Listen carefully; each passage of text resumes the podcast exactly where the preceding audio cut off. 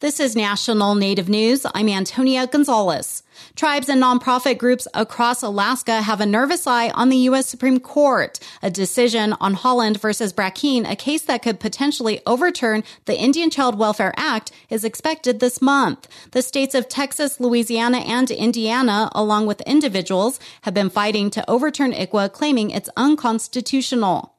Alex Cleghorn, a senior legal policy director for the Alaska Native Justice Center, says ICWA has, for more than 40 years, been a tool that tribes have used to protect Native children, to make sure they're placed in extended families where possible.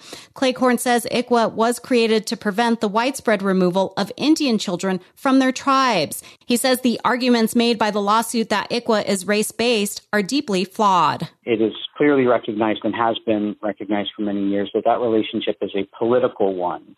And what some of the arguments are attempting to do is to reduce it to a racial recognition and therefore under some sort of equal protection analysis. Cleghorn says ICWA provides guidance for how states should interact with tribes and guarantees their involvement in protecting the best interests of Indian children. Jim LaBelle, an Alaska Native boarding school survivor and president of the National Native American Boarding School Healing Coalition, says he and his brother were sent to boarding schools where they suffered abuse. Two other brothers and a sister were adopted out out to non-Indian families, and LaBelle did not find out about what happened to them until well into adulthood. He says had ICWA been the law of the land, his brothers and sister might have been able to have at least maintained contact. They would have been placed in either relatives' homes or or at least in the tribal community my mother came from. LaBelle feels that if the U.S. Supreme Court does not uphold tribal authority to intervene in adoption cases,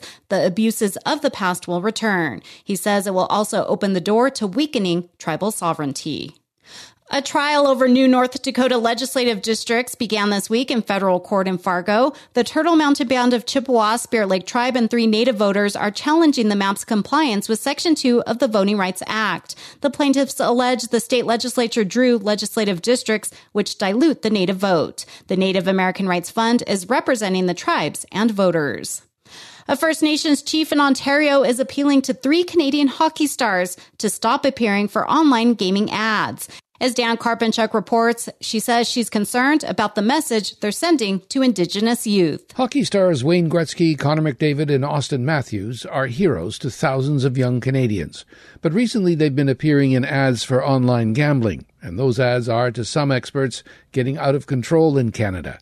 It's difficult to watch any sports without seeing some of these ads. Now, in an open letter, Kelly LaRocca, the chief of the Mississaugas of Scugog Island First Nation, northeast of Toronto, wants those hockey stars to stop because of the influence they have on Indigenous youth. I think that they're being told that, that it's okay to just pick up and gamble whenever you feel like it. I guess I hope that they stand, stand down from advertising iGaming because they have an immense amount of influence and uh, again, our, our youth look up to them as adults, we look up to them. We remember the, the good feeling of watching them play hockey and the delight of the sport. And I just think it's, it's just disappointing that they're taking part in this activity. A year ago, Ontario allowed the first regulated internet gambling market in Canada. It means that anyone, any age, can place a bet. The Gaming Association has argued that regulated gambling is safer than illegal sites. But Ontario's Alcohol and Gaming Commission is now considering a ban on the use of athletes and celebrities in internet gambling ads and marketing. That decision has not yet been made. For National Native News, I'm Dan Karpenchuk. And I'm Antonia Gonzalez.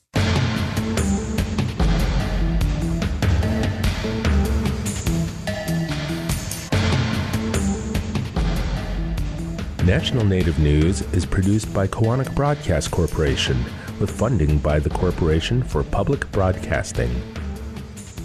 Support by BNSF Railway, proudly supporting the nation's economy by moving the goods that feed, supply, and power communities across the country.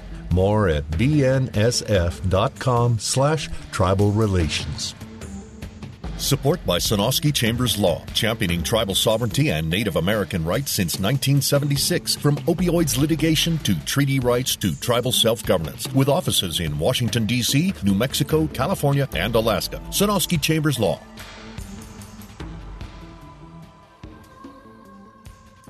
Native Voice One, the Native American Radio Network.